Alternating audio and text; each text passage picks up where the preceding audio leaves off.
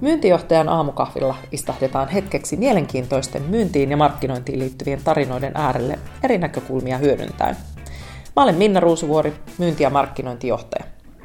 Istahda alas, nappaa kuppi lempikahviasi ja nauti. Tai voit singahtaa myöskin lenkille. Kuulemme sun matkassa mukana. Tervetuloa myyntijohtajan aamukahvilla, tai tässä tapauksessa iltapäivä teille. Mm-hmm. Salla Seppä Nordic Business Forumista. Tervetuloa. Kiitos. Ja Riikka Lanner Pereltä. Kiitos, kiva olla täällä. Tosi kiva saada teidät mukaan. Tässä on sellainen hauska tarina, että miksi me istumme tänään tämän pöydän ääressä. Tämä lähti LinkedIn-keskustelusta itse asiassa ää, P2P-asiakaskokemus blogin jäljiltä ehkä toissa viikolla, kun sä Riikka mm. kirjoittelit aiheesta, että haloo, Kyllä. Hyvä esimerkki niin kuin somen voimasta siitä, kuinka yksi artikkeli voi poikia mielenkiintoisia tapaamisia. Mm. Joo, ja todella. äärimmäisen hyvän keskustelun myöskin Joo, siellä linkkarissa. Mutta sieltä poimimme äh, toisemme ja päätimme istua alas ja sitten päätettiin vielä, että no nauhoitetaan se keskustelu. niin tästä saadaan hyvä podcasti. Eli, eli tänään puhutaan asiakaskokemuksesta ja, ja tota, siitä, että onko se aikamme legenda Mulle tuli mm. Cary Grant nimittäin mieleen. niin, kuin, että... niin, niin, kyllä. Ihan hyvä kysymys, joo. Ja siis mikä sen parempaa, musta on ihan huikeeta, että Salla on täällä, koska me nostettiin suokin nimenomaan, niin, tai sä nousit niissä mm-hmm. LinkedIn keskusteluissa aika vahvasti esiin, että MPF tekee niin uraa, tai uurtaa uraa sillä sektorilla Suomessa. Se on tosi kiva ja tämä on tosiaan semmoinen aihe, joka on meille tärkeä ja tietenkin olla ihanaa olla näissä keskusteluissa mukana, koska mm. tämä on, tämä on tota, on ihanaa, että on, on esimerkkejä siitä, miten sen voi tehdä ja, ja on hauska olla sparrailemassa muiden ihmisten kanssa, joille myös se asia on tärkeä ja, ja jotka haluaa viedä sitä eteenpäin. Tosi kiva olla tässä. Ja tästä, tästä päästään kohta mielenkiintoisen keskusteluun, mutta otetaanko meidän esittäytymiskierros vähän niin kuin syvemmin kuin vain nimet ja organisaatiot, niin, niin tota, aloitetaan vaikka Riikasta. Kerro, kuka sä oikeasti olet. oikeasti. Joo. Niinpä, hyviä, hyviä nimityksiä. Rakkaalla lapsella on monta nimeä varmaan, että paljon olen ehtinyt asioita tekemään. Mä tosiaan, mm, mitä mä sanon, mä oon 15 vuotta ollut teknologia-alalla käytännössä. Nähnyt siellä paljon asioita, mihin maailma niin kuin muuttuu. Ja tuossa muutamia vuosia sitten, siinä kohtaa kun digitransformaatiossa tuli iso juttu.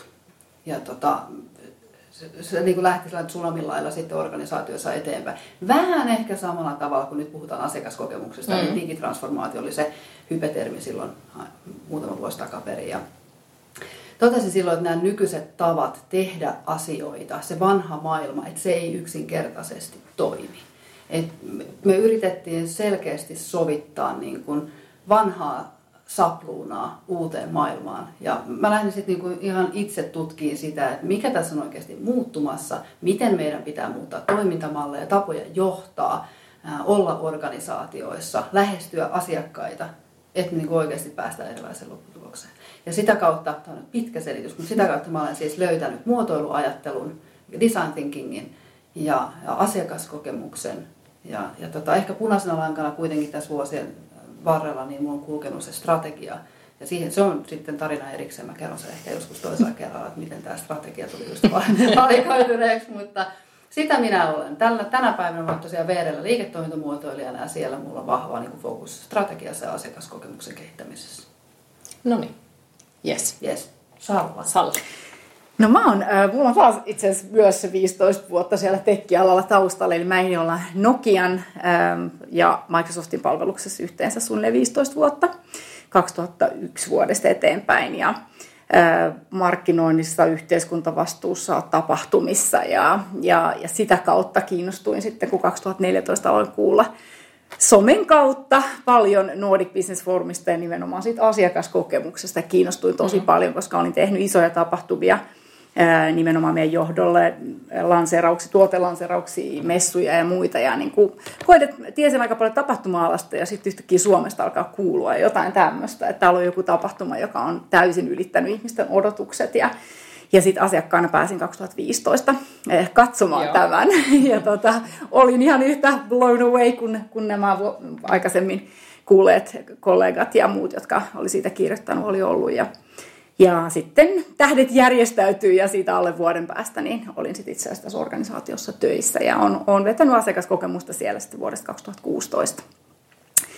Ää, todella mielenkiintoiset ajat on ollut ja, ja me ollaan kasvettu siinä aikana nyt myös sitten kansainväliseksi, eli meillä on myös Ruotsissa ja Norjassa tapahtumat, mutta Suomessa on meidän isoin tapahtuma, 7600 ja vähän yli oli viime vuonna. Se on melkoinen kasvu, mikä tässä vuosien varrella on sieltä Jyväskylän paviljonista Kyllä. siihen, mitä ollaan tänä päivänä. Kyllä, joo. Se on, se on tosi hieno kasvutarina ja tosi inspiroiva ja, ja, ja tota sen, saman tarinan inspiroimana mä sinne lähdin myös mukaan, koska tota, siellä on tehty tosi hienosti, hienolla ambitiotasolla ne asiat ja, tota, ja, ja asiakaskokemus on ollut iso, iso osa sitä tarinaa myös. Se on varmaan ollut yksi semmoinen intohimon lähde myös siellä, se asiakaskokemus. Ja tässä pöydässä tänään se on aikamoinen intohimon lähde myöskin. Kyllä, täsmälleen näin. Eli mahtavaa päästä puhumaan. Mutta teidän intohimo ei ole kahvi. Jos mennään siihen, mitkä on lempikahvit, koska mä kysyin sen aina tässä alkuun, niin yritin sitä pikkasen varovasti tarjota, mutta molemmat hakeutuivat tepussien äärelle. Joo, kyllä. Me, me tarjotaan molemmat olla teejuojia ja Mä käytän joskus kahvia hieman tarkoitushakuisesti piristymistarkoituksiin, mutta, mutta nyt, on, tota, nyt on teekuppi tässä edessä ja, ja tosiaan Joo. Earl Grey teellä mennään. Okei, sä olit Earl Grey. Mä tykkäsin näistä, mä keisarin morsian taitaa olla yksi mun lempitee ylipäätänsä. Mutta siis mun täytyy sanoa myöntää, että tosiaan kahvi, kyllä mulla on semmoinen rakkaussuhde siihen, että mä rakastan sitä kahvin tuoksua. Mm. Ja erityisen paljon mokkaleivoksia erilaisia. Ja myös se mokkajäätelö on hyvä. No, mutta se toimii niin kuin tiettynä ainesosana. mutta oliko niin, että te olette tavannut myös teekupin äärellä? Tapahtumasta, jos äsken mainitsitte. Että Joo, siis silloin kun me tavattiin siellä meidän toimistolla. Niin, kyllä. Meidän yhteistoimistolla. Niin, kyllä. Joo, se oli siellä keittiössä. Mutta hei, tosi hienoa, että ollaan tosiaan tänään asiakaskokemuksen äärellä ja niin kuin tuossa alussa sanoin, niin Riikan blogi oli hyvä tavallaan niin kuin lähettiläs tälle keskustelulle. Mutta jos nyt mietitään asiakaskokemusta, niin siitä on puhuttu tosi kauan. Sitä harva tekee.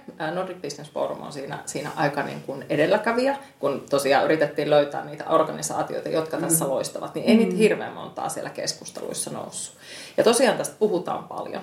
Mm. Ja se on ollut Framella ties kuinka monta vuotta, mutta jotenkin tuntuu, että mitään ei oikein tapahdu. Mm. Niin mistä tässä niin kuin oikein on teidän mielestä kyse? Miksi se, miksi se niin kuin aihe junnaa? Koska tämä on aika no-brainer. Tyytyväinen mm. asiakas, enemmän fyffeä. No niin kuin, isossa kuvassa, jos tarpeeksi kaukaa katsoo. Ja, ja periaatteessa ka- kaikenhan organisaatiossa pitäisi tähdätä siihen asiakkaaseen, joka mm. maksaa laskut. Mm. Niin mistä on kyse? No isolta osalta mä sanoisin, että jos taas ta- takaisin palaten siihen digitransformaatioon, että kun tapahtui käytännössä se muutos, että suurin osa tiedosta meni verkkoon ja kaikki palvelut meni verkkoon, tuotteet meni verkkoon, sen tapahtui se, mistä tekin varmaan aikaisemminkin näissä podcasteissa keskustellut, se ostajan polun muutosta oikeastaan, että me siirryttiin maailmasta, niin myyjän maailmasta ostajan maailmaan. Mm. Ja tämä on oikeastaan ehkä se, mikä mä näen isoimpana, mikä niin asiakaskokemusta niin traivaa ja pitää pinnalla, on se, että me ei olla sitä edelleenkään ymmärretty täysin tätä murrosta, mikä on tapahtunut. Toki se ymmärrettiin hirveän hyvin niin kuin just P2C, siellä mentiin, tuli verkkokaupat jo vuosituhannen alussa, mm. ja silloin oli ensimmäinen tämmöinen muutosaalto, ja, ja niin kuin B2C-yritykset siinä mielessä on monessa suhteessa edellä niin kuin asiakaskokemuksessa sen kehittämisessä, koska siellä kuluttaja on kuningas ja sun on pystyttävä niin kuin mm. palvelemaan ja olemaan relevantti ja ajan hetkessä ja koko ajan kiinni niin kuin brändin kautta tai, tai palvelun kautta. Mm. Mutta sitten nyt tulee B2B. Hmm. Ja siellä onkin yllätys, yllätys ihminen. Ja siellä onkin yllätys, yllätys ihminen. Mitä sä Saala sanoisit tähän? No, tämä on mielenkiintoinen kysymys. Ja me tietysti ollaan katsottu tätä nimenomaan täältä tämmöisen kansainvälisen business-konferenssin, leadership-konferenssin järjestäjän näkökulmasta. Ja mä oon itse ollut tosiaan kolme ja puoli vuotta siinä ja Nordic Business Forum on ollut olemassa nyt noin kymmenen vuotta, mm. niin me käytiin ihan mielenkiintoinen keskustelu just meidän perustajan kanssa tästä myös, että kuinka tietoinen valinta se on ollut tämä asiakaskokemukseen keskittyminen ja näin. Niin Hans-Peter Siefen Hape hyvin sen kiteytti siihen, että tavallaan että heillä se koko tämän bisnesidea, niin kun sen, sen ydin oli se, että katsottiin mitä tapahtuu, että bisneskonferenssit tyypillisesti on tylsiä. Ja he mm-hmm. halusivat niin tavallaan ö, korjata sen ja tehdä Joo. toisen. Eli he halusivat tavallaan tehdä eri lailla kuin kilpailijat tekee. Niin siksi se tavallaan lähti alusta asti niin kuin se koko business-konsepti lähti kehittyä sen ympärille, että me tehdään eri lailla kuin muut. Eli mm. pohditaan sitten varmasti myöhemmin enemmän tätä kilpailuetu kysymystä ja muuta. Niin he niin kuin lähti lähestyä sitä siitä, että me halutaan tehdä jotain, joka joka, joka jää asiakkaalle mieleen. Ja jos tulee niin hyvä, että he haluavat mm. tulla jatkossakin ja he valitsevat sen mieluummin kuin jonkun toisen. Niin, niin tavallaan meillä se on ollut niin kuin siinä sen ajattelun ytimessä koko ajan. Ja, ja sen takia se on ehkä eri tilanne kuin joku, joka on toiminut jollain toisella toimintatavalla ja mm. yrittää muuttaa sitä. Mm. Ja sanon, teidän tapauksessa todennäköisesti, jos nyt olen oikein tulkinnut, niin ei se teidän myytävä tuote ei mm. ole ähm, business-konferenssi, vaan se on se elämys. Mm, kyllä, kyllä me ollaan elämysbisneksessä niin. ehdottomasti. Niin. Joo, ja, ja, ja sieltä se on lähtenyt sen tavallaan sen koko elämyksen kehittäminenkin, että ne he silloin jo miettii, että okei, miten me tehdään tämä eri lailla ja miten me saadaan jotain semmoista siihen, että ihmiset haluaa tulla, tulla uudelleen ja uudelleen. Ja siinä ollaan selvästi onnistuttu, koska konferenssi on ollut loppuun myyty joka vuosi perustamisvuodesta lähtien. Tämä on hirveän mm. hauska, kun sä mainitsit tämän elämyksen, koska jos mm. miettii tavallaan milloin tämä asiakaskokemus on tullut bisneskieleen, mm. Painen Gilmoren Harvard Business Reviewn artikkelin myötä, mm. muistaakseni 98, mm. jolla he puhuivat nimenomaan elämystaloudesta. Mm. Ja siitä, että miten se viihteellisyys, mikä on ollut tuolla viihdeteollisuudessa mm. jo pitkään, saadaan tuotu bisnekseen yhdistettynä. Koska ihmiset viihtyy, niin sitten loppu on historiaa. Kyllä. Ja sitten toisaalta tässä NBFssä, niin sieltä on lähdetty hakemaan sitä sinisen meren strategiaa. Eli mm. lähdetty rakentamaan ihan uusia juttuja. Kyllä. Ja jos miettii sitten taas niinku haastajia bisneksessä tänä päivänä, joita tulee sitten, että haastetaan pieninä startuppeina mm. isoja yrityksiä, tullaankin sillä asiakas keskeisyydellä oikeasti markkinaan. Mm. Niin siinä on ihan erilainen tilanne kuin, Kyllä. että jos sä lähdet ikään kuin yrität vanhoille ää, perustuksille rakentaa ihan uutta ajattelua. Tässä se ei olekaan niin helppoa. Kyllä, joo. Mutta mitäs nyt sitten, äh, Riikka, sä mainitsit siinä sun blogissa, että et, et, äh, oliko se nyt 47 52 isosta pörssiyrityksestä, niin on pistänyt asiakaskokemuksensa mm-hmm. strategiaan. Joo. Ja, ja, ja tähän niin disclaimer heti, että mä oon kuullut tämän toisen käden tietona yhden tota, pörssiyhtiön viestintäjohtaja sanoi mulle tämän pari vuotta sitten, kun tavattiin, että, että 47 pörssin suurimmasta 52 firmasta on asiakaskokemusstrategian ytimessä. Joten disclaimer, se ei ole minun. Joo, mutta itse asiassa pitää CXPn tutkimuksessa taisi olla, että 96 mm. pinnaa Joo. on nostanut sen strategian, Joo. se varmaan Joo. aika hyvin paikkansa pitää. Joo, eli me ollaan onnistuttu siinä, niin kuin CX-konsultit ja, ja ylipäätään maailma, siis me ollaan niin kuin lyöty läpi siinä mielessä, että kaikki ymmärtää, että se on pirun tärkeää. Mm. Että se on ihan oikeasti, niin kuin, se on tavallaan elinehto tänä päivänä, että asiakassopimus mm. on kunnossa. Mä sanoisin, että jo usein niin pitkään, että siitä on tullut hygieniatekijä. Mm. Just näin. Ja tämä oli ehkä se mun pointti siinä artikkelissa. Eli nyt se nostetaan sinne strategian niin kuin ytimeen se asiakaskokemus ymmärtämättä sitä, mitä sillä niin kuin tarkoitetaan. Mm. Eli tai ymmärtämättä sitä, mitä strategialla yleisesti haetaan. Eli silloin kun puhutaan strategiasta, me puhutaan valinnoista, me puhutaan kilpailuedusta nimenomaan. Mm. Ja se, että meillä on hygieniatekijä nostettu strategian ytimeen, niin se, ei, se on hieman niin kuin... Erikoinen asetelma, joo. tota, et sit niin kuin mä odottaisin hieman enemmän, jos se nostetaan aidosti sinne strategian ytimeen, että se mikä on nimenomaan se kilpailuedun elementti siinä. Mm. No miten siitä saadaan kilpailuetutekijä? Mm. Tästä tuli jo äsken, äsken sä mainitsit Sallasen sen tuossa, kun MBF on lähdetty miettimään, että se on aidosti ollut yksi niistä elementeistä. Niin yeah. sehän ei pitää, tietyllä tavalla se on hygieniatekijä, mutta kun se ei ole sitä, koska sitä ei vielä kuitenkaan pystytä siinä määrin toteuttamaan. Tuossa saat ihan oikeassa, että et siis onhan meillä niinku tekemistä vielä ja varsinkin mitä tullaan niin tänne B2B-puolelle, niin mm. niin täällä on oikeasti vielä matkaa ja siinä on voitettavaa. Mm. Eli pelkästään sillä, että niin kuin parannetaan kokemusta, niin voidaan niin kuin saada voittoja aikaiseksi. Mm. Ehkä niin kuin, ei enää puhuta kuitenkaan useista vuosista, että sitä voi käyttää niin kilpailuetutekijänä. Ja siitä on kyllä hyvä kysymys, että mihin se niin kuin kohdennetaan, eli asiakaskokemuksen kehittäminen, niin kuin tässä pöydän ympärillä tiedetään, niin se on niin valtava kenttä ja se mm. kuitenkin kattaa kaikki yrityksen niin kuin funktiot ja, ja tekemiset ja toiminnat. Eli mä sanon aina suoraan asiakkaan, että se on täys mahdottomuus yrittää olla paras kaikessa, mm, että se mm. muka hallitsisi sen koko asiakaspolun niin täydellisesti, mm. että ei, ei tule tapahtumaan. Eli, tai sitten ne investoinnit on niin mm. jäätäviä, että sä et ikinä saa niinku sitä Just näin. rahaa siitä takaisin. Eli sun pitää pystyä poimimaan siltä sun asiakkaan polulta ne kohdat, mitkä on teille tai nimenomaan teidän asiakkaille niitä merkityksellisempiä. Joo. Eli tunnista ne ja satsaa niihin. Ja sitten kuitenkin fakta on se, että kun se on aina subjektiivinen, mm. se kokemus, Mm, kyllä. niin sä et koskaan pysty takaamaan parasta mahdollista kokemusta. Sä pystyt tekemään ikään kuin, tai luomaan elementit sen mahdollistamiseksi, mm. mutta sitten aina on se kaksi ihmistä, joiden välillä tämä todennäköisesti jollain tasolla tapahtuu mm. sit niin kuin viime kädessä. Niin kuin siellä on se ihminen mm. edelleenkin. Mm. Juuri näin. Ja asiakaskin on vastuussa omasta kokemuksestaan, eli siinäkin tullaan sitten niihin, niihin hyvin inhimillisiin Mm. Silloin kun mä tein sitä P2P-tutkimusta, niin, niin siellä itse asiassa nousi hirveän tärkeinä perustekijät. Joo. Ja se kertoo itse asiassa siitä, kun sanoin, että, että, tavallaan pitäisi olla hygieniatekijä, mutta se ei ole mm. sitä, koska jos äm, suomalaisten yritysten ylimmästä johdosta tosi moni sanoo, että tästä tapauksessa itse asiassa kymmenestä haastateltavasta kymmenen toi mm. esille sen, että että, että ihan perustekijät, se, että ymmärretään liiketoimintaa, tuotetaan mm. Palvelussa arvoa, mm. ää, pidetään lupauksista kiinni, ihan tällaisia mm. aika no-brainereita, niin silloin, silloin niin kuin ollaan vielä aika perustekijöiden äärellä. Se on totta. Ja siis mitä näkyy edelleen siis ähm, valitettavan paljon on se, että mitä asiakaskokemus useassa firmassa tarkoittaa on se, että kerätään palautetta. On niin kuin tietyt mm. kyselyt, on jopa NPS-kyselyitä ja näin. Että kerätään se palaute, mutta me ei tehdä mitään sillä palautteella. Just näin. Eli se ei aikaan saa minkäännäköistä toimintaa siellä yrityksen sisällä, mm. mitään korjaavia toimenpiteitä, niin tämä on valitettavan usein vielä se keisi. Joo, ja se, se tuli myös ilmi silloin näissä haastatteluissa.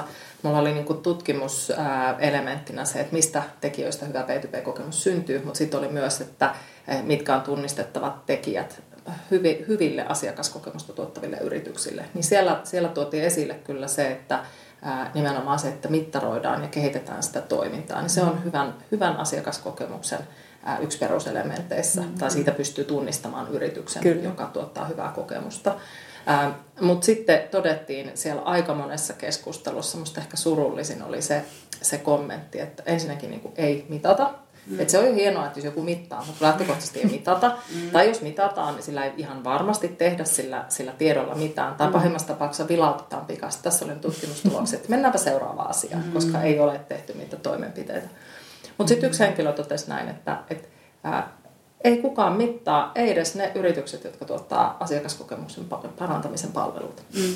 Ja silloin, silloin niin kuin jotenkin itsellä syttyi lamppu, että tämä ei voi olla todellista. Ja nyt kun sitä keskustelua on tuossa useamman vuoden käynyt, niin sehän on juuri näin, että mm. kyllä mitataan sitä NPS ja tehdään tiettyjä toimenpiteitä ehkä pienessä mittakaavassa, Ää, mutta ne isommat linjat puuttuu ja se, se sidonnaisuus myös sit siihen kommunikaatioon sille asiakkaalle, että et saattaa mitata ja tehdäkin, mutta sitten unohdetaan kertoa. Ja sitten taas mitataan ilman, että ikään kuin näyttää siltä, että mitään on tapahtunut ja varsinkin jos samat asiat toistuu. Mm. Ja sitten se, että et olisi jotenkin hirvittävä hienoa, jos löydettäisiin yhteisiä mittareita, ainakin mm. niiden isompien asiakkaiden kanssa että onko 3,7 kautta 5 hyvä vai huono. Mm, että, että sillä olisi niin, niin kuin myös yhteiset KPIt yeah.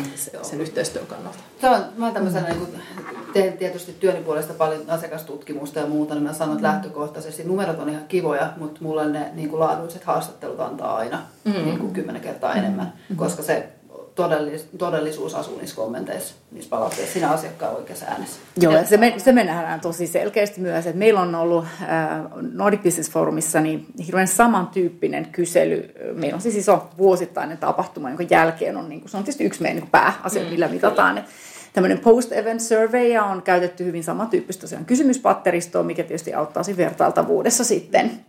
Toki nyt, varsinkin niin vuosina, kun mä oon tullut nyt mukaan, niin, niin tota, on, on sitten haastanut myös sitä, että vaikka meillä on ollut joku tietty setti, niin me ei voida sen takia vaan kysyä sillä, että meillä on vertailtavuutta, pitää sitten niin kuin aktiivisesti miettiä, että kysytäänkö me oikeat kysymyksiä. Me ollaan sitten tietyt elementit pidetty, mikä on hirveän hyvä, mm. koska silloin meillä on kymmenen vuoden vertailtavaa dataa tietyissä kysymyksissä Kyllä. ja sitten me ollaan lisätty ja esimerkiksi nyt MPS otettiin tänä vuonna vasta niin kuin tavallaan sen asiakaskyselyn osaksi, koska me ollaan ennen kysytty sitä, niin kuin, suositteletko vai etkö mm. tällaisella, niin me ollaan saatu siitä prosentti, prosenttiluku, mutta nyt me kysyttiin molemmat, niin sitten me pystytään tästä eteenpäin miettimään, että kumpaa. Mutta meillä on aina ollut se avointen kysymysten ja avointen kenttien sisältö on ollut se, mihin me ollaan sitten fokusoiduttu, mm. koska, koska sieltä ne tulee ne ratkaisut Joo. myös. Ja se, mikä Kyllä. ehkä Nordic Business Forumissa on ollut mun mielestä tosi niin kuin merkille pantavaa tässä asiakaskokemustyössä on ollut se, kuin lähellä me ollaan pidetty meidän asiakkaat. Ja, ja tosiaan, että se post survey on vain yksi osa sitä, mutta mm. meillä on hirveän lojaali asiakaskunta, mikä tietenkin on yksi niistä mittareista, mitä me käytetään, eli, eli, eli se, se retention rate, kuinka moni heistä palaa tulee seuraavana vuonna ostaa, mm. on ollut tyytyväinen niin, tota, niin, niin siitä se tavallaan on lähtenyt, että me, me pidetään ne asiakkaat lähellä ja meillä on muun muassa esimerkiksi tällainen nyt kolmatta vuotta tämmöinen NBF Insiders-ohjelma, minne me ollaan valittu ähm, meidän tärkeimmistä asiakkaista ja me uudistetaan sitä joka vuonna, mutta tietty määrä heitä ja ja me pidetään heitä tosi lähellä. Eli, eli me halutaan, että he ovat vähän insidereita, että me voidaan jakaa heille enemmän mm. ehkä kuin me oltaisiin valmiita kaikille jakaa. Ja tota, se myös johtaa siihen, että asiakkaat on todella avoimia. Ja he niin kuin vilpittömästi haluaa selvästi, että me menestytään. Kyllä he sitten kertoo myös, jos he eivät ole tyytyväisiä. Mm. Mutta he myös kertoo, kun he on tyytyväisiä. Ja tavallaan sillä semmoisella dynamiikalla me ollaan päästy tosi paljon eteenpäin, koska kun siinä on se luottamussuhde, että hei, me kerrotaan teille, että me pohditaan tällaisia teemoja, tai mitäs jos tämmöinen puhuja olisi meillä niin mietinnässä, niin sieltä se lähtee, koska mm. sitten tavallaan se oikeasti se asiakas on siinä. Itse asiassa just yhdestä keskustelusta hiljattain tavallaan se avasi mun silmät myös, kun, kun, kun mä mainitsin, että meillä on tämmöinen näin, niin, niin se oli ihana, kun, tota, kun, kun tämä henkilö sitten sanoi just sitä, että ah niin todella, teillä on ihan se, oikeasti se asiakas, että ei vaan se, niin kuin, että teillä on joku profiili, asiakasprofiili, Joo. että teillä on joku semmoinen niin sanottu keksitty, mm. tyypillinen asiakas. Mm niin mä just ymmärsin, että niin on se varmasti näin, että ehkä tuolla aika monilla ei ole vielä tällaista. Että sä voisit sanoa, että mitä sä asiakkaana ajattelet, eikä miten sä tämmöisenä kuviteltuna asiakkaana ehkä joo. ajattelet tästä. Asiakaspersona. Asiakas, just näin. Joo, just näin. Joo. Ja toi on, niin kuin, toi on aivan niin kuin must-juttu tänä päivänä, että joo. miten ne asiakkaat tuodaan siihen sun niin kuin bisnekseen sen kehitystyöhön mukaan. Joo. Niin kuin aidosti, Kyllä. koska munkin kokemus on se, että kymmenen kertaa kymmenestä se asiakas on halukas osallistumaan Joo, kyllä. siihen.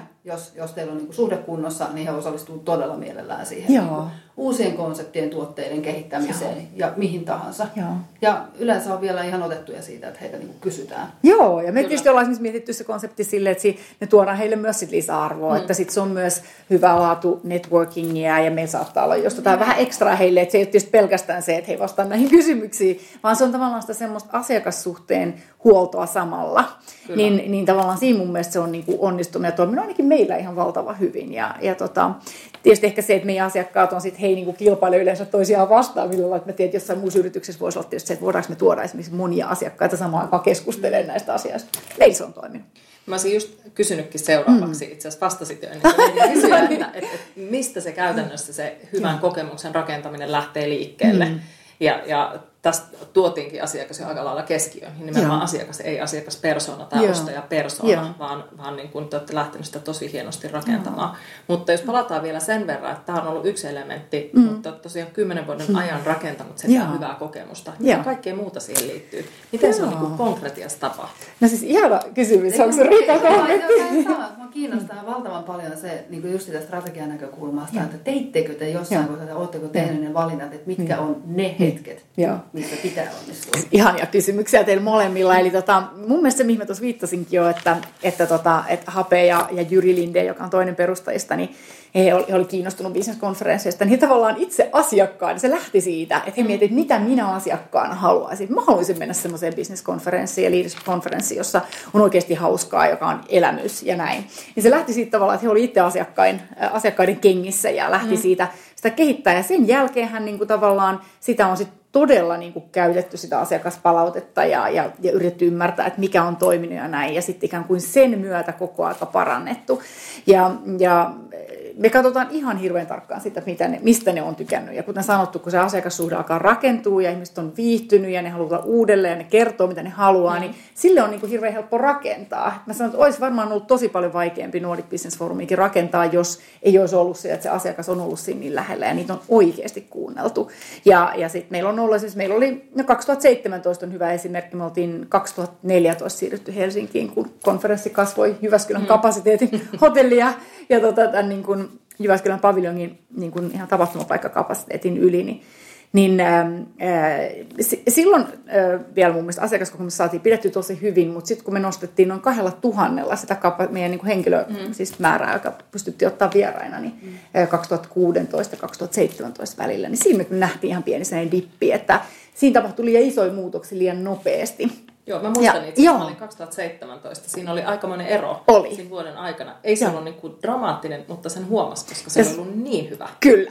Se oli, ja tota, se oli meille muista ihan hyvä wake-up call myös. Mm. Me mun mielestä tehtiin ihan sillä samalla intohimolla, ja mä tietysti olin itse tullut uutena, mm. mutta mä, en, niin kuin, mä näin, että siellä tavallaan panostettiin hirveästi, mutta oli vaan ihan tietyt semmoiset niin lastentaudit, mitä tuli sitten me ymmärretty, vaikka, että nämä massat liikkuukin tälleen, koska nyt kun nämä, mm. me siis eri halleissa myöskin, että me tavallaan messukeskuksen sisällä esimerkiksi siirryttiin vähän eri tiloihin. Et siitä tuli se, mutta mä tavallaan hirveän iloinen, että se tapahtui, koska silloin ei ainakaan päässyt niin kuin, liikaa luulemaan, että me osataan mm. tämä, vaan se oli semmoinen vähän, että niin Joo. todellakin, että okei, katsotaanpas nyt, mikä tässä meni. Ja siinä oli tietysti monta elementtiä, että me tiedetään, että meidän, ihan tutkimusten valostakin tiedetään, että meidän asiakaskokemukseen vaikuttaa hyvin paljon myös se, että minkä se speaker lineup on. Mm-hmm. Eli tavallaan, kun ne tulee Totta niin pitkälti niiden mm. hyvien puhujien takia, että silloin oli, siinä vuonna monta asiaa meni niin kuin, että ei ollut ihan, että tavallaan me huomattiin, että meidän lineup oli niin kuin epätasainen. Me saatiin siitä paljon palautetta ja ehkä se teema ei tullut semmoisen samanlaisen punaisena lankana mm. sieltä ja ja, ja sitten vielä oli ehkä tämmöisiä muutamia logistisia haasteita ja ruoasta tuli palautetta ja, ja niin kuin siellä oli tällaisia, tällaisia oltiin vedetty aika niin kuin rohkeakin linja esimerkiksi siinä, että meillä oli pelkästään kasvisruokaa. Joo, mä muistan, koska tämä on miehille kova paikka. se oli monelle, monelle muullekin itse asiassa. Ja se oli meille... oli sirkkoja. Joo, joo, kyllä. joo, ja tavallaan niin, tämä, tämä on mielenkiintoista esimerkiksi, että, että me ajateltiin, että tietysti mun mielestä brändeillä pitääkin olla vahva niin kuin, tämmöinen niin kuin statement, että pitää olla tiettyä mieltä ja uskaltaa näyttää se ja näin, mutta tota, siinä me huomattiin, että ruoka on sellainen asia, että ihmiset ei halua, että me päätetään heidän puolestaan edes, edes kahden päivän osalta. Mutta että, että sen, sen myötä sitten tavallaan esimerkiksi sit huomattiin nimenomaan ehkä, että mitkä on niitä asioita, mitkä sitten tässä asiakaskokemuksessa on olennaista. Että me ei voida ottaa mitään riskejä siinä, että se speaker lineup ei olisi niin hyvä kuin asiakkaat odottaa. Tai että mennäänpä otetaan pikku askel taaksepäin siihen niissä ruokavalinnoissa. Me ei ole koskaan menty esimerkiksi nyt takaisin tehotuotettuun lihaan, mutta meillä on ollut vaikka riistaa tai meillä on ollut kala. Niin tavallaan siinä musta kanssa huomasi se, että me vaan sitten kiltisti kuunneltiinkin taas niitä asiakkaita. Että okay, se asiakas että tavallaan pääsi kyllä. takaisin sinne kommentoimaan. Joo, kyllä. Ja, ja sitten otitte Joo. opiksenne ja, Joo. ja siinähän tapahtuu just se, että kun asiakasta kuuntelee ja pystyy tekemään Joo. niitä muutoksia, Joo. niin sähän tietyllä tavalla sanot sillä, että hei me kuunnellaan. Kyllä. Ja sit sä nostatkin sitä uskollisuutta itse asiassa Joo. pykälän ylöspäin. Tähän tutkimustenkin valossa, että reklamaatio on paras tapa syventää asiakasta. Se on näin, ja me myönnettiin myös aika suoraan Joo. esimerkiksi, että jo nämä jutut ei toiminut. Niin mä luulen, että kyllä meidän asiakkaat sitten halus, haluskin antaa anteeksi, mm. ja nythän me ollaan sitten onneksi, onneksi päästy taas niille oikeille prosenttiluvuille, että se on, mun mielestä laski sieltä hyvin läheltä 100 prosenttia se suositteluaste, niin sinne 91, ja nyt ollaan taas niin kuin reilusti yli 95, niin, niin tavallaan, että et, se oli meille hyvä oppi. Mutta sä sanoit tärkeän asian, nöyryys. Joo. Että on nöyryys kuunnella sitä. Joo. Ja tämähän puuttuu tosi monelta yritykseltä. Mm. Ja tämä on mun mielestä yksi sellaisia tärkeitä elementtejä, että pitäisi oikeasti olla aika nöyränä sen asiakkaan edessä. Se asiakaskokemus ei myöskään mun mielestä tarkoita sitä, että pitää nöyristellä, mutta olla nöyränä kuulemaan, mitä mm. se asiakas toivoo, mitä se haluaa. Että et siellä on aika paljon sellaista viisautta. Siellä on paljon viisautta ja sitten yksi niin helmasynti meillä asiakaskokemukseen liittyen on, tuossa on varmaan jossain teistä puhutaan sudenkuopista, näin semmoisen sanan jossain. Mm-hmm. Mutta tota, just tämä, että me ei välttämättä yrityksissä edes ymmärretä sitä, että kuka meidän asiakas on. Mm. Totta. Eli tässä sanotaan mm. näin, että tämä korostuu Suomen kokoisessa niin kuin markkinassa, että kun, kun on suhteellisen pieni sisämarkkina ja yrityksiä syntyy, niin aika nopeasti me ollaan sellaisessa tilanteessa, että me ei voida erikoistua ja olla niin kuin vaan yhdelle asiakasryhmälle toimittajana, koska muuten me ei oikeastaan pystyä kasvamaan, mutta kun sitten lähtee niin kuin, ulkomaille. Ja tämä aikaan saa sen, että me ollaan vähän niin kuin kaikkea kaikille tyyppisesti, että tulee koko ajan uutta palvelua, uutta tuotetta, koska me mm. tarvitaan lisää mm. asiakkaita. Mutta se viesti hukkuu, mm. se kokemus niin kuin vesittyy mm, kun heti, kun sulla ei ole selkeää käsitystä siitä, kuka sun asiakas on. Ja mä teen tänä päivänä tosi paljon jumppaa asiakkaiden kanssa siitä, että me, niin kuin, me mennään takaisin sinne alkuun ja mietitään, että ketä me oikeasti ollaan, mikä se visio, mitä me halutaan olla, kuka meidän mm. asiakas on, ketä varten me ollaan olemassa, mm. mitä varten me ollaan olemassa. Ja sitten niin miettiä siitä vasta niitä elementtejä eteenpäin. Et tätä mä näen niin tosi paljon. Ja se on iso ongelma varsinkin mm. täällä Suomessa. Mm. Ehkä just niin kuin pienen sisämarkkinan mm. takia. Miten vaikeana sä näet tuon työn yrityksissä? Onko sitä vaikea lähteä niin kuin ensinnäkin hakemaan takaisin ehkä sinne ää, strategiapöydälle mm. ja työpöydälle ylipäätään, että no mikä tämä meidän mm.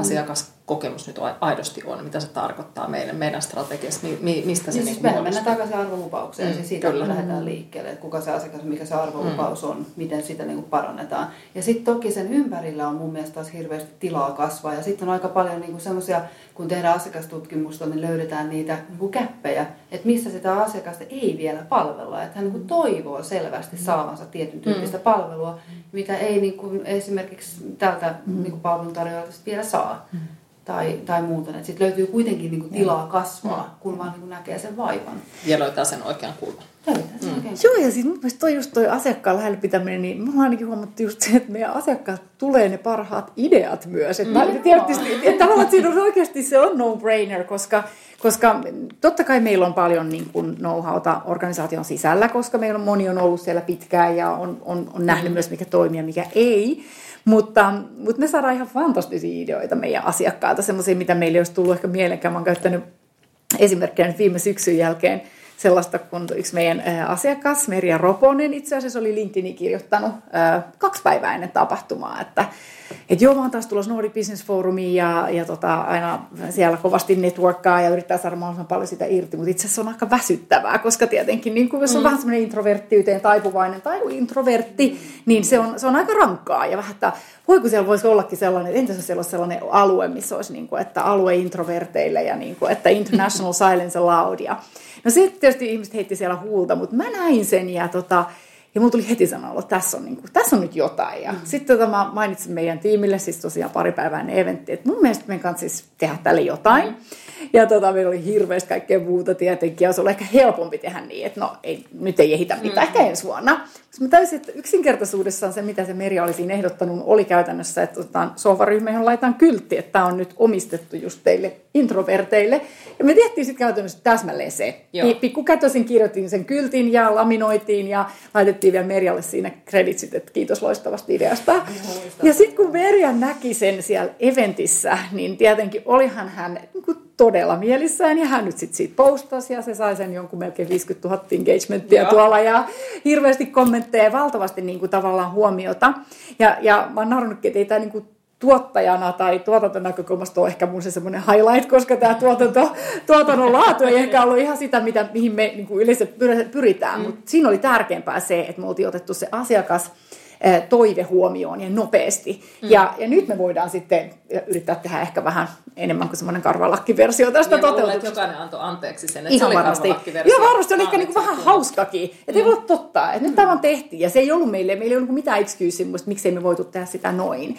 Niin tavallaan se, että sitten kun se lähtee siihen, että asiakkaat on se, että hei, tehkääkin näin, niin mm. niin silloinhan niin kuin todellakin me suoraan hyödytään siitä. Plus se asiakaskokemus kehittyy, koska se kehittyy semmoiseksi, mitä me asiakkaat haluaa. Ja siis todella useinhan asiakkaat antaa valtavasti sitä palautetta, että hei me toivottaisiin tällaisia asioita mm. tai nostaisitteko te tällaisia aiheita tai jos olisi vähän pro, enemmän proaktiivisuutta näihin asioihin liittyen. Mutta hirveän huonosti mun mielestä, mm. ainakin mun kokemuksen mukaan, niihin tartutaan. Mm-hmm. Aidosti luuri käteen ja hei, me saatiin sinulta tällaista palautetta, voitaisiko me tehdä tälle jotain yhdessä. Joo, se on ihanaa niin, silloin, jos joku, joku pystyy sen näyttää, mm. että he tekee noin. Joo, kyllä. Ei, Miten? siis nimenomaan, siis munkin kokemus on se, että ei siihen, eikä varsinkaan siihen luuriin tartuta. Mm. Että se on sitten se joku kiitos sähköposti korkeintaan, kiitos palautteesta ja sitten se häviää jonnekin. Ja noudattely. niin, ei kannata laittaa. joo, joo että siis No toi, ja siis toi on tietysti kauhean alihyödynnetty myös niin markkinointinäkökulmasta, että mitä enemmän. Siis tää, just tää, mm. tätä kertoo ajan henkeä, että sit niin kun Meria postaa sen niin kun, tiedätkö, someen ja isojen kiitos, että te saitte ihan valtavan määrän niin ansaittua mediaa siitä. Eli kyllä. kyllähän siinä on, että jos sä pystyt niin kun, vastaamaan reagoimaan, siinä on tänä mm. päivänä siinä on tosi iso upside, jos, niin kun, Kyllä. jos se lähtee. Mutta sitä ei saa toki tehdä sen takia. Mm. Että siis se pitää aidosti haluta tehdä niin asioita sen asiakkaan puolesta, Kyllä. mutta toki siinä on niin tiedostaa, että siinä on mm. mahdollisuus siinä. Että mutta esimerkiksi sekin, että, että aika harva yritys tekee sitä, että he julkistaisi äh, esimerkiksi mm. oman, oman niin kuin asiakaspalautteensa. Toki esimerkiksi pankit tekee tätä paljon ja kertoo mm. sitä NPS ja näin, mutta, mutta myös pienemmät yritykset. Että hei, me onnistuttiin näissä, mm. näissä meillä on vielä parantamisen varaa. Mm. Ja tavallaan, että lähdetään tekemään näitä yhdessä mm. ja saako palautetta mm. ja näin. Se on aika kipeäkin asia. Mm. Siin, se, on, se, siin, se vaatii. Se on totta, se, se, se täytyy olla vähän rohkea, että uskaltaa ajatella, että... Kyllä. Joo, just toi, siis nimenomaan tämä, että, että saatan tämä asiakkaita mukaan siihen kehitystyöhön. Tuo on mm. mahtavaa, että olette ottanut sen, mm. niin kuin sen insiderin, kun mä niin kuin omassa työssä yritän myös syödä näitä omia lääkkeitä, tehdä, niin kuin, elää niin kuin opetan. Ja mä oon julkisesti luvannut nyt tota, tänä keväänä, mulla on tulossa uusi tämmöinen, siis tämmöinen työkalumenetelmä tähän niin strategiahaasteiden ratkomiseen. Ja mä että ihan turha mun on itse sitä kehittää, vaikka mä tiedän periaatteessa, että mitä, mitä siihen pitää laittaa tai meidän head of designin kanssa sitä niin kuin maalailla hienosti, että mitä, mitä siihen tulee siihen työkaluun, vaan mä haluan sen aidosti oikean asiakkaan käyttöön per heti. Tai mm. käydä, istutaan alas, käydä läpi, hän saa haastaa mua ihan niin kuin reippaasti, että, että istuuko heidän tarkoituksiin vai eikö istu, mitä pitää muuttaa, mm. mikä toimii, mikä ei. Ja mä ajattelin tehdä tämän vielä niin kuin näkyväksi tämän prosessin, siis kirjoittaa sen auki. Kiva. Mahtavaa. niin. Ja sitten sit, tota, meillä on koulutuspäivä tulossa tässä keväällä, niin me se julkistetaan ja. siellä. Ja mutta nimenomaan se asiakas mukaan siihen Asiakas mukaan nimenomaan. Mm. Että et siis ihan rohkeasti vaan. Mutta mä, mä luulen, että me tarvitaan tässä Suomessa niinku enemmän tämmöisiä tarinoita. Siis mm. sanoa mm. suoraan ääneen se, että et otetaan ne asiakkaat mukaan, näytetään, mm. miten ne otetaan mm. mukaan siihen yeah. kehitystyöhön. Että me saataisiin niinku rohkaistua yrityksiä siihen. Koska niin mä sanoin, niin suurin kynnys siinä on oikeastaan se pelko niin yrittää siinä, että yritykset ajattelee, että ne asiakkaat kuitenkaan että et, et jos ne näkee, että meillä on heikkouksia hmm. tässä. Niin ne ei niinku osata tätä. Niin, että se olisi vähän semmoinen. Niin, niin. että niinku, et, sittenhän ne lähtee niinku kilpailijan kelkkaan tai jotain. Mutta siis se on maailman hölmön mm-hmm. ajatus, koska kuka tahansa on tosi otettu siitä, että sä kysyt niinku palautetta tai et, niinku kerrot avoimesti, että sä haluat kehittyä paremmaksi ja voit sä auttaa. Niin, Kyllä. ja palvella sitä asiakasta niin. juuri niissä Joo. asioissa, niin. mitkä hän kokee tarpeelliseksi. Niin, kuka siihen sanoo, mm. kuka ei. Mm. Just näin. Mutta mä en tiedä, että, että onko tämä sellainen tämä kokemusasia, että pienet, pienemmät yritykset, mm. niin kuin Nordic Business Forum, mm. pystyy sitä rakentamaan. Mm. Oletko Riikka nähnyt isoja taloja, jotka olisi aidosti pystynyt kääntymään paremman kokemuksen puolesta, tai haluatko sanoa näin? Pystytkö sanomaan nyökkäillä? kääntymään. Se on nyt ehkä, ehkä just se niin kuin haastava termi tuossa, että mä tiedän isoja taloja, missä asiakas on ollut koko niin toimintafilosofian ytimessä alusta asti, ja se on siellä hieman eri juttu, mm. kun on niin kuin DNAhan koodattu se, että mm. asiakas on oikeasti niin kuin lähellä. Ja, ja, ja, tota, ja näissä on usein myös sitten sama, että on myös työntekijä, mm. niin kuin kokemuksesta pidetään huolta. Ja nyt näissä niin kuin isommissa taloissa, mä uskon, siis mä uskon vilpittömästi siihen, että yritystä on. Mm. Et sit niissä on ihan erityyppiset haasteet, että et ne niin olemassa olevat rakenteet, budjetointi, syklit, käytännöt, mittaustavat, palkitsemismallit, kaikki nämä on ehkä se, mikä jarruttaa. Mm. Et se kehittäminen on kuitenkin niin, se on hyvin pitkäjänteistä, vaatii niin paljon, se menee niin mm. syvälle niihin rakenteisiin, että sen takia ne isot laivat kääntyy mm. valtavan hitaasti. Mm. Mutta kyllä siellä se aito yritys on. Mm. Mutta nämä on niitä suurimpia kompastuskiviä, niitä tavallaan obstakkeleja vaan on niin paljon Niitä on niin valtavan paljon. Eli kyllä se näin on valitettavasti, että vaikka kuinka tarkoitat hyvää, mutta jos sulla on joku olemassa oleva rakenne tai, tai no mun mielestä ne palkitsemismallit on ihan valtavan hyvä esimerkki, koska mm. kyllä ne ohjaa sit ihmisiä ne niin olemassa Sitä saa mitä mittaa. Kyllä. Niin, että et sit vaikka kuinka tarkoittaisit hyvää, niin jos et sä niitä fiksaa, niin mm. et sä saa sitten toivoa myös lopputuloksia. Mitä näet sä Salla äh, tavallaan kompastuskiviä? Mm.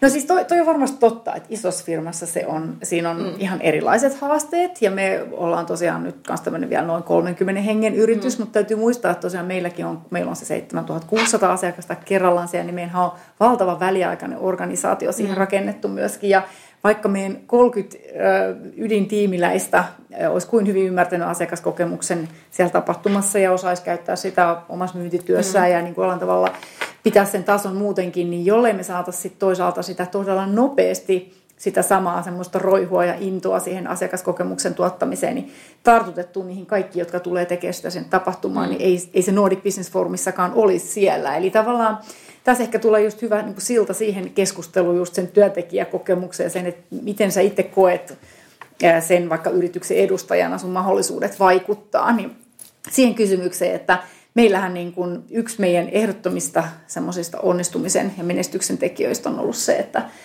me annetaan hirveän paljon valtuuksia niille ihmisille tuottaa niitä asiakaskokemuksia niissä hetkissä, milloin meidän henkilökunta tapaa ne asiakkaat. Ja me ollaan tiedostettu se alusta asti ja mun edeltäjä tekisi valtava hienoa työtä silloin, kun hän rakensi sen tavallaan mm. koko mallin, että, että, että me luotetaan niihin. niihin. Vaikka me meillä on opiskelijaoperaatiot, eli meillä on 300 opiskelijaa mm. mukana, joka vuosi sitten asiakaspalvelutehtävissä, niin me koulutetaan heidät kuitenkin ihan vain niin kuin muutaman päivän aikana. Toisaalta me valitaan heidät hirveän mm. niin kuin, mm. tarkkaan.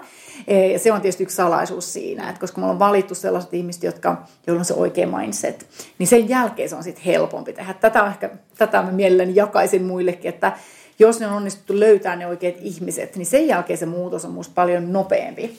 Mutta jos, jos, jos on ihmisiä, jotka jollain tavalla, jos on muutos vastarintaa tai kokee, että tämä ei ole mun juttu tai ehkä se on jonkun toisen vastuulla, niin se on mm. tietysti silloin niin kuin pidempi tie.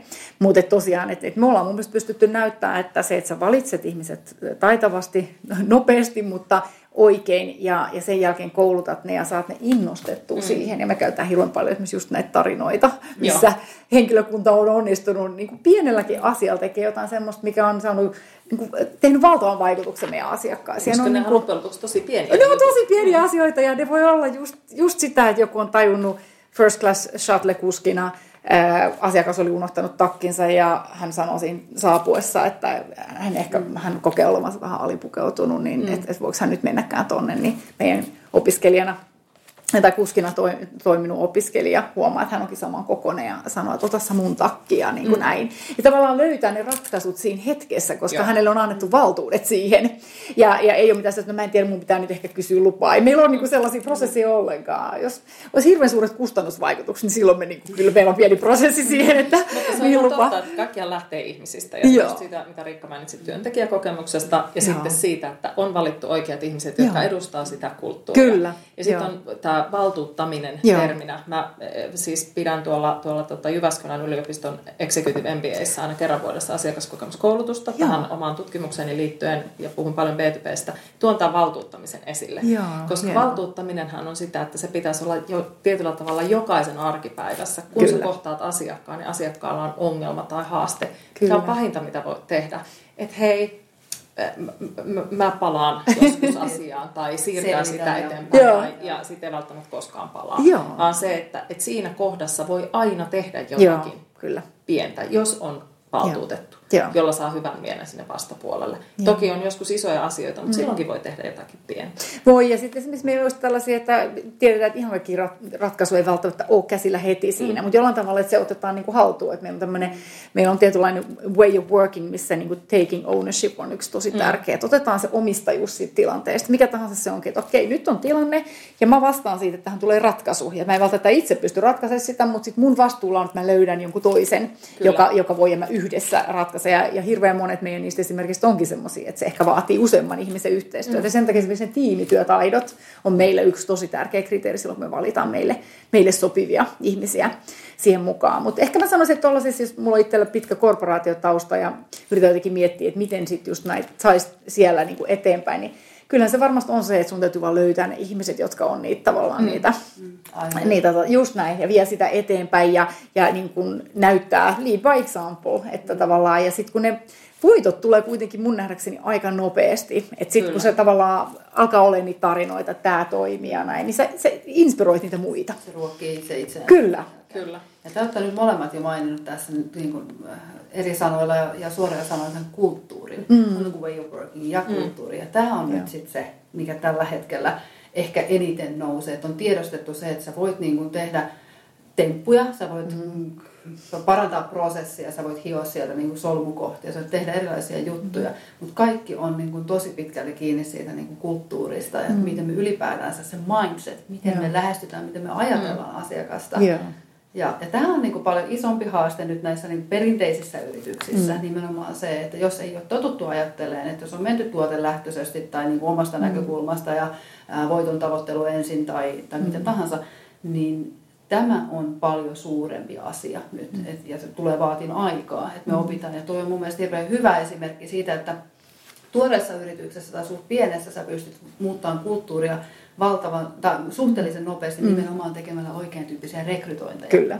Sitten kun sulla on se kaksi ja puoli tuhatta ihmistä niin olemassa olevassa äh, korporaatiossa, niin se ei enää käy ihan yhtä mm. helposti. Mm, mm. Et siellä se vaatii ihan erilaista tukea. Joo. Niin kuin, mutta keinoja löytyy, mutta se on ihan erilainen niin kuin sapuna, sit, miten lähdetään niin kääntää sitä mm. siellä.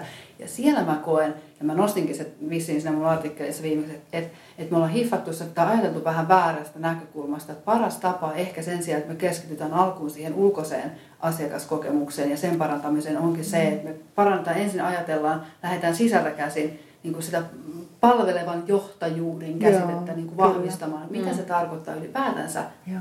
että sä oot niin kuin palvelet toista, vaikka sun Joo. kollegaa. Joo. Autat häntä menestymään ensin. Kyllä. Että sä saat semmoista perus Joo. Niin kuin, arvot ja, ja setin niin kuin kuntoon. Se on toimintatavan kyllä. Ja meillä esimerkiksi se, kun meidän opiskelijaoperaatioissa tapahtuma ympärillä, niin, niin äh, meillä aina niistä mukana olleista opiskelijoista voi 16 hakea tämmöisen meidän omaa esimieskoulutusohjelmaa, mm. joka on osa tätä meidän mission äh, tota, eteenpäin viemistä muutenkin, kun meillä on tämä Building Leaders Who Change the mm. World, niin tämä sopii hyvin siihen, niin me halutaan heistä, heille antaa 16 heistä antaa mahdollisuus olla tällaisessa ohjelmassa mukana, niin sitten kun me mittaroidaan heidät, että okei, he tulee siis tähän ohjelmaan ja sitten eventissä he vetää sitten tällaisia ehkä 10-60 hengen asiakaspalvelutiimejä, niin, tota, niin me aina alkuvuodesta sitten, nyt kun tiimi on rekrytoitu, niin käydään läpi, että mitkä on meidän tavoitteet ja mi, millä me niin kuin tiedetään, että me ollaan onnistuttu niin, tota, niin heidän ensimmäinen tavoite on se, että minkä arvosanan he saa tai arvion he saa heidän omilta tiimeiltään.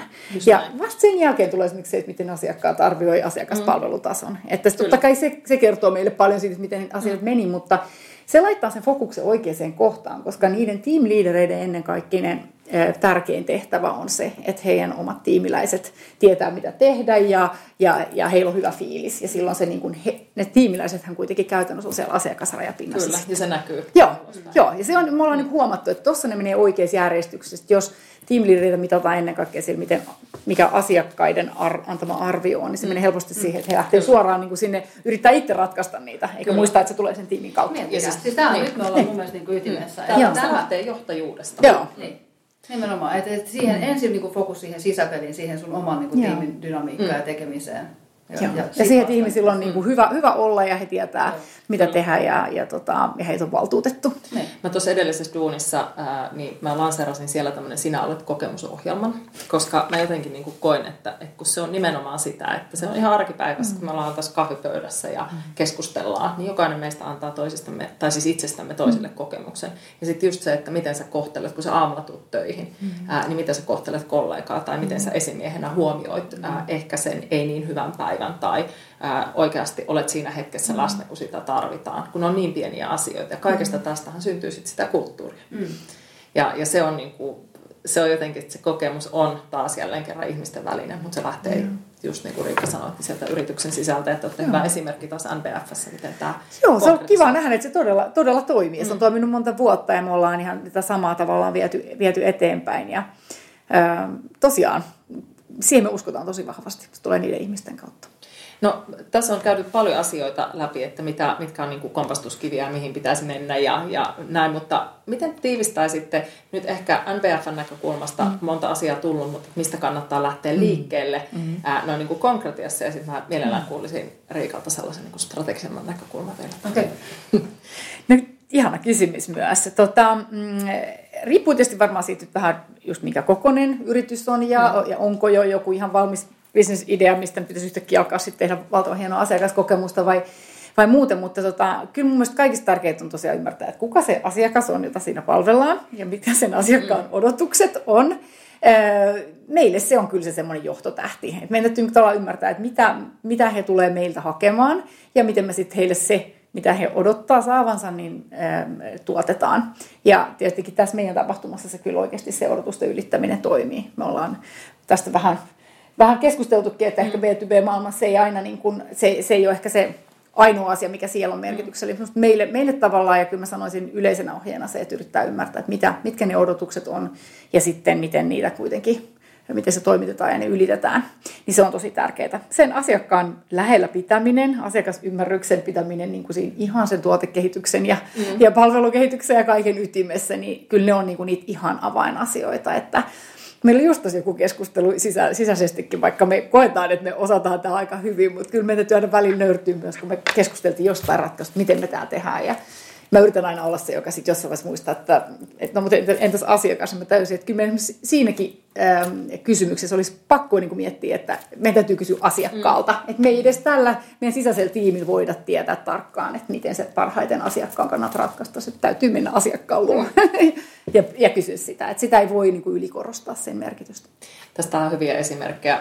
Varmasti olette törmännyt monta kertaa näihin kuviin, kun on suunniteltu joku, joku tie menevän jostakin ja sitten siinä näkyy tämä oikopolku, niin. joka asiakas on tehnyt, niin tämä on hirveän tyypillistä, että me suunnitellaan asioita tietyllä mm. tavalla, koska me oletetaan, Joo. että me tiedetään, ja sitten se asiakas oikaiseekin siitä, ja sitten siinä on se nätti, nätti tota, oikopolku, joku. oikopolku niin. joka on tehty. Mutta se on, se on hirveän hyvä kuvaus myös siitä design thinkingistä Joo. tietyllä tavalla silloin, se ei lähde asiakkaasta, vaan se lähteekin vähän niin kuin omasta päästä tai mm. olettamuksesta. Ja myös ehkä just se, että tavallaan, että niin kuin Riikka sanoi tuossa aikaisemmin kanssa, että, että pitää ymmärtää, että mitkä on niitä oleellisia hetkiä sille asiakkaalle, mikä ikinä se sitten mm. onkin se bisnes tai yrityksen koko tai näin, mutta että et ehkä ainakin toisaalta ajatella se, että mitkä on niitä keskeisiä hetkiä, missä on sitten tavallaan todella mahdollisuus vaikuttaa hyvin merkittävästi siihen, tai toisaalta mitkä on ne isommat riski, riskipaikat, mm. koska tavallaan sitten taas niissä, jossa niin menetät sen, niin, niin tota, sit siinä on tietysti isompi se, se ha- harmi ja haitta. Mutta tota, multa niin joskus myös välillä kysytään, että, että no entäs sitten jos joku menee pieleen, jos first impression menee pieleen, niin onko se niin mahdollista korjata, niin mä aina sanon, että ainakin me koetaan, että se on mieletön mahdollisuus myös. On se mahdollista, että silloin pitää vaan niin osata kääntää ne, mm. ne niin kuin hetkeksi laskeneet odotukset, niin tavallaan sitten just toisinpäin. Eli silloin on mahdollisuus myös ylittää ne, jos sä hoidat sen tilanteen hyvin. Just näin. No mitä sitten strategisemmalla näkökulmalla? Niin kuin, mistä kannattaa lähteä liikkeelle? Mistä kannattaa lähteä liikkeelle? Mutta kyllä se lähtee ihan samoista asioista, nimenomaan sitä, kuka on meidän asiakas. Siis kun jos ajatellaan strategian perus, kaksi peruskysymystä on se, että missä me pelataan ja miten me voitetaan. Mm. Ja käytännössä se, että missä me pelataan, niin se sisältää se kysymyksen siitä, että kuka on meidän asiakas. Mm. Ja nimenomaan tämän, että, mm. että sit se ymmärrys siitä, että, että mitä ne niin kuin asiakkaan tarpeet ja, mm. ja, ja tota, vaatimukset on. Mutta sitten toisaalta nyt, nyt niin kuin jos tämä, että jos nostetaan sitä asiakaskokemusta sinne strategian ytimeen, että miten sitä voisi rakentaa kilpailuetua, niin no edelleen mä lähtisin siitä samasta. Mä kartoittaisin se, että missä on nyt ne katvealueet, mm. eli se white space, se kuuluisa white space, missä ei vielä tapahdu. Mm. Koska sieltä löytyy todennäköisesti ne niin kuin parhaimmat tavat niin kuin parantaa sitä kokemusta ja oikeasti hakea sitä kilpailuetua. Et, näin, no niin kuin lyhykäisyydessä. Siitä mä niin kuin lähtisin liikkeelle.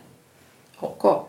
Siinä onkin tekemistä, kun sitä lähtee miettimään, mutta mm. se on hyvä, hyvä startata mun mielestä se, että jos kuulijat tästä ottaa jotain, niin lähtee miettimään juuri tuosta näkökulmasta, mutta sitten mm. vähän miettiä, että miten sitä NBFn tarinaa voisi soveltaa siihen omaan bisnekseen. Mm. Ja sehän voi lähteä pienistä asioista. Me tuossa aikaisemmin keittiössä puhuttiin, että, että lähtee vaikka myynnistä ja markkinoinnista liikkeelle. Ei tarvitse mm. lähteä niin koko sitä prosessia kerralla pistämään kuntoon, eikö näin? Joo, ja sitten nimenomaan, joo, siis B2Bssä tällä hetkellä mä sanoisin, että suurimmat voitot on nyt otettavissa siellä myynnin ja markkinoinnin yhdistämisessä ja niiden prosessien niin kuin saattamisessa kuntoon, että sä pystyt itse asiassa asiakaskunta kipuilee niin vahvasti tällä hetkellä sen kanssa, että kun he on jo menneet eteenpäin, ostajat, ja, ja myynti laahaa tosi pahasti perässä, mm. niin nyt jos sä oot niin kuin ajassa ja hereillä ja rupeat toimimaan asiakaslähtöisesti tekemään B2B-myyntiä, mm. niin sä voit todellakin erottua markkinassa. Et se olisi nyt se mun tällä hetkellä se mun niinku, vinkki siihen. Ja tämä erityisesti niinku, ää, tietysti myyntijohtajille, mutta myös ihan sinne B2B-myyjille, Juhu. koska se lähtee aina niistä ihmisistä. Kyllä, tämä on paras auttaa kysymisestä. Mm. se on ihan totta. Se on tuo myynnissä niin kuin kaksi korvaa yksi suu. Just näin. Kysy niin kuin johtamisessa ylipäänsä. Joo, se on, Kyllä. Se, se on juuri näin. Kyllä. Tota, miten varmistetaan oikea suunta? Eli mm. sitten kun on saatu niitä ensimmäisiä steppejä, mm. puhuttiin tuossa aikaisemmin jo mittaamisesta ja siitä, että mitataanko tarpeeksi. Et onko se, että mitataan, tehdään konkreettisia mm. toimenpiteitä, mm. niin onko se se, miten varmistetaan sitä suuntaa vai voiko tehdä jotakin muuta myös? No kyllä mä ainakin sanoisin, että se on hirveän hyvä lähtökohta, mm. koska miten voi tietää, miten ollaan kehitytty, jos ei ole jotain esimerkiksi vertailtavaa dataa tai, tai muuta. Ja se myös niin kertoo sille organisaatiolle, kaikille ne ihmisille, jotka on tekemässä sitä, että mikä on tärkeää. Niin kuin puhuttiin, että sitä saa mitä mittaa, mm. niin kyllähän se siitä suunnasta musta hirveän hyvin kertoo. Mutta tota, on siellä varmaan monenlaista muutakin, mikä sitten, niin kuin, ja tavallaan koko sen esimerkiksi sen fiiliksen ylläpitäminen ja se, että miten se henkilökunta kokee olevansa siinä mukana niin tämmöisiin asioihin pitää kyllä kiinnittää tosi paljon huomiota. Tuossa on yksi sellainen sudenkuoppa tuossa mittaamisessa, vaikka niin kun, ajatus on hyvä ja mun mielestä sanoitkin mm. Salla alussa siitä, että että teilläkin kun se kysymyspatteristo on pysynyt sussamaan, mm. mutta pyritte niin kuin, tuomaan sinne niin kuin uusia. Kyllä. Tässä on nyt tämä tämän päivän vitsi ja haaste, että ne asiakasodotukset tuppaa muuttuu mm. jatkuvasti. Eli siinä niin pitää olla tosi hereillä, että mitä Joo. me niin kysytään ja, ja mitä me seurataan. Ja siksi mä sidoisinkin itse tämä huvittaa, että miten niin kuin varmistetaan, että suunta pysyy, niin mä sitoisin asiakaskokemuksen yrityksen arvoihin. Ja sitä kautta myös strategiaan. Mm. Eli silloin kun se aidosti, niin kun, kun arvot ohjaa meidän toimintaa ja mm. tekemistä siinä arjessa, se tai se tulee osaksi arkea, niin integroituu ihmisten mm. jokapäiväiseen tekemiseen, niin se suunta pysyy automaattisesti, koska silloin he oppii nimenomaan kysyä niitä oikeita kysymyksiä, mm. oppii toimimaan oikealla mm. tavalla, tekee niitä ratkaisuja itse ohjautuvasti ja loppuviimein silloin ne mittarit, no ne vähän niin kuin hoitaa itse itsensä siinä tapauksessa. Että mä niin kuin menisin sinne niin kuin filosofisemmalle tasolle ikään kuin sinne. Joo, kyllä pitää kaikki olla tosi hyvin linjassa. Mm.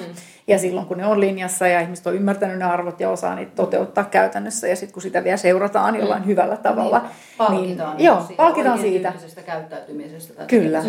Joo. joo, ja mä muistan silloin just ehkä sieltä Nokia Microsoft-ajoiltakin vielä. Musta siellä oli hirveän hyviä oppeja silloin, kun alettiin siirtyä enemmän siihen, että, että jossain tämmöisissä kehityskeskusteluissa nimenomaan piti, piti niin demonstroida, että miten näitä arvoja on ö, suorittanut tai, tai mm. niin kuin vienyt käytäntöön omassa työssään. Ja kaikista ihanin hetki musta oli silloin Microsoftilla, kun siirryttiin siihen, että miten mä oon, piti osoittaa jokaisessa kehityskeskuksessa, miten on rakentanut jonkun toisen ideoiden päälle.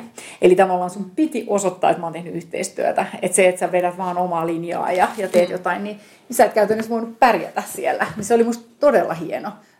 Suosittelen sitä lämpimästi muillekin, koska kuitenkin se usein se yhteistyö ja toisten ideoiden niin kuin, tai niiden yhteisten ideoiden paremmaksi tekeminen yhdessä niin vie pidemmälle. Kuulostaa tosi hyvältä. Hyvä, hyvä vinkki mm. ottaa omaan käyttöön. Hei, tota, oikeastaan viimeisenä kysymyksenä, niin, niin mä mielelläni kuulisin, ja Riikka saa vastata tähän NBF, niin on se, että, että mistä te olette saaneet itse hyvän asiakaskokemuksen? Mikä yritys tulee mieleen? Itsellä sellaisena hyvänä esimerkkinä? Tämä on nyt hyvä kysymys, koska mulla tietenkin se ensimmäisenä tulee mieleen se hetki, kun mä olin itse Nordic Business Forumin asiakas.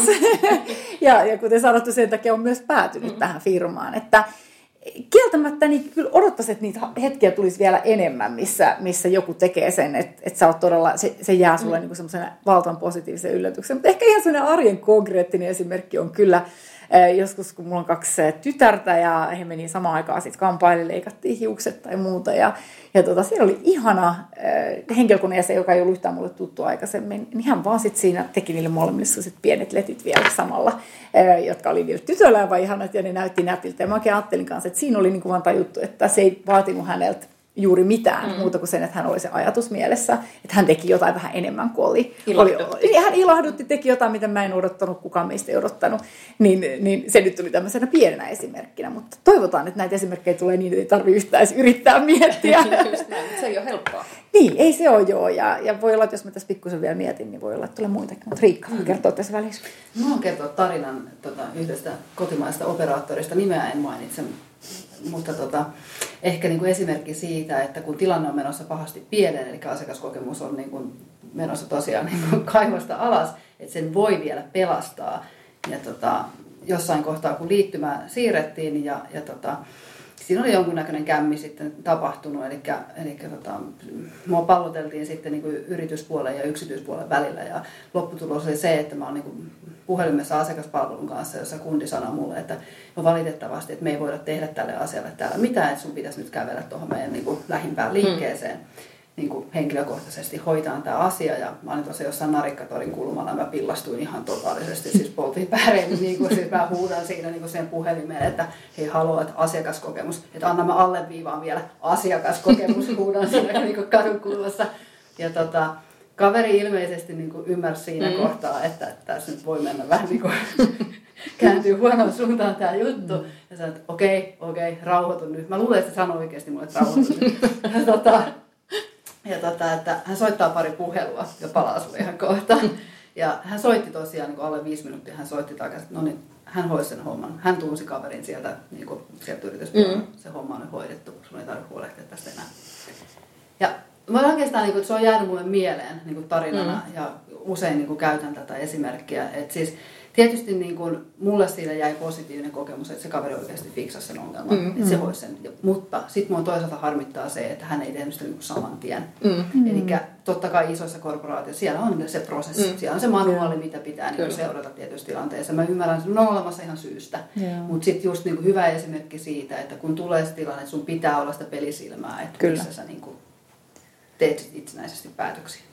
Ja siis myös sen yrityksen on pitänyt antaa se valtuutus niille kyllä. tehdä se, että siihen se usein on, että kyllä mäkin huomaan ajattelen, ajattelevan aika aktiivisesti, jos on tämmöinen tilanne tuntuu, mm. että se että huomaa, että sen asiakaspalvelijan, vaikka kädet on kerta sidotut, mm. niin, mm. niin tavallaan mulla on ehkä asiakaskokemusjohtajana aika paljon empatiaa, koska mä ajattelen, että voi, että eihän se hänen syynsä ole, mm. Eh, että, että siellä ei vaan ole niin kuin vielä ymmärretty sitä, että just että mitä paremmin, niin myöskin, että henkilökunnasta on ihana tuottaa hyviä asiakaskokemuksia, että se me niin ollaan huomattu. Kyllä, mm. että, että tavallaan, että että se on, siellä pitää niinku osata ne oikeat asiat fiksata, niin sen jälkeen se niinku lähtee ää, sille lumipallon lailla muista etenemään. Ja, ja me nähdään se joka vuosi esimerkiksi just, että se ei ole ollut sattumaa, että meillä on niinku ne asiakastyytyväisyysluvut on hirveän samanlaisia joka vuosi, koska, koska tavallaan, että se henkilökunta kun saadaan samalla tavalla mukaan joka mm. vuosi, niin sieltä se tulee. Se tulee niiden ihmisten kautta.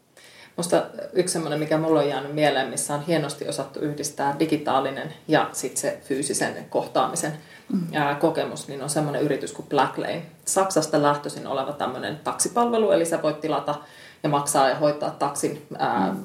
vaikka lentokentälle paikassa Y ja, ja tuota, mm. sitten se vie sut paikkaan Z. Ää, mutta se, että et, tietyllä tavalla se on hirveän intuitiivinen se palvelu siellä digikanavassa, ja sitten kun se ää, kaveri odottaa siellä sen nimikyltin kanssa, niin se toimii aina samalla tavalla. Se on ihan sama, että missä maassa, mikä lokaatio, mikä paikka, se toimii aina. Sä tiedät, että sulle tulee tekstiviesti, mm-hmm. olen paikalla, soita mulle sit, kun olet täällä, jos et löydä ja la la la. Kaikki toimii ja tosi ystävällisiä ihmisiä. Mä kysyin joskus, että muistaakseni oli Chicagossa että miten tämä voi olla niin samanlainen. Heidät auditoidaan, heillä on saksalainen prosessi tietenkin, heidät auditoidaan pari kertaa vuodessa. Eli sieltä tulee kaveri, tämmöinen mystery shopper, joka sitten niin hoitaa sen. Ja, ja tota, mutta se on käsittämättömän hyvin hoidettu konsepti, koska tällaisia ei ihan hirveästi mm. ole. Mulle tulee se aina mieleen, kun puhutaan. Mulla on kertakaan ollut sellainen kokemus, että, että no, mä olisin joutunut olemaan vähän epävarma, että pitää olla viideltä lähdössä lentokentälle. Mm. Tuleekohan se taksi tai hoituukohan se. Mä tiedän, että se menee. Ihanaa. Mutta jos mä saan nimetä, tota, mä saan mm. toisen esimerkin, äh, tai sanon, että vuoden parantaja, jos jaettaisiin mm-hmm. palkintoja, niin mä oon käyttänyt nimittäin vuosikausia, anteeksi nyt vaan VRL, jos kuuntelette, ää, niin kuin esimerkkinä VR huonosta asiakaskokemuksesta. Sieltä löytyy niin valtavan paljon esimerkkejä. Mm. Mutta niin mä sanoin, että eri, niin kuin siis erinomainen esimerkki siitä, että kuinka paljon sä pystyt petraamaan mm. sitten, kun sä oikeasti rupeat kiinnittämään näihin asioihin mm. huomiota. Mm. Eli viimeisen vuoden parin aikana niin VR on tehnyt siis tosi hyvää duunia siinä. Kyllä. se asiakaskokemus niin kuin kasvaa ihan kohisten. Mm. Niin kuin tämä uusi VR-matkalla-sovellus, niin mulla mm. oli aika iso kynnys niin kuin lähteä sitä edes lataamaan sitä appia, koska mä olin niin pettynyt niihin kaikkiin aikaisemmin yrityksiin niin on ollut tosi positiivinen yllätys. Joo, mutta kyllä se on, että kyllä me ainakin nämä esimerkkien voima on ollut meillä niin vahva, että mm. tavallaan niin sitten eh, niiden kautta, kun näkee, että hei, ne on onnistunut tossa, niin se tavallaan just ruokkii mm. sellaista mm. ihanaa, että hei, me, mitä me keksittäisiin. Ja, mm. ja, tota, Joo, ja benchmarkata pitäisi paljon enemmän Joo. yritysten niin kuin kesken, että käydä niin kuin oikeasti rohkeammin kylässä ja, ja keskustella ja kertoa näitä juttuja.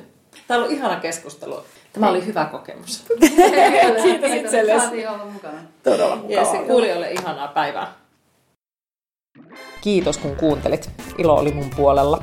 Palautetta saa heittää myyntijohtajan aamukahvilla et gmail.com. Kuulemisiin! Thank you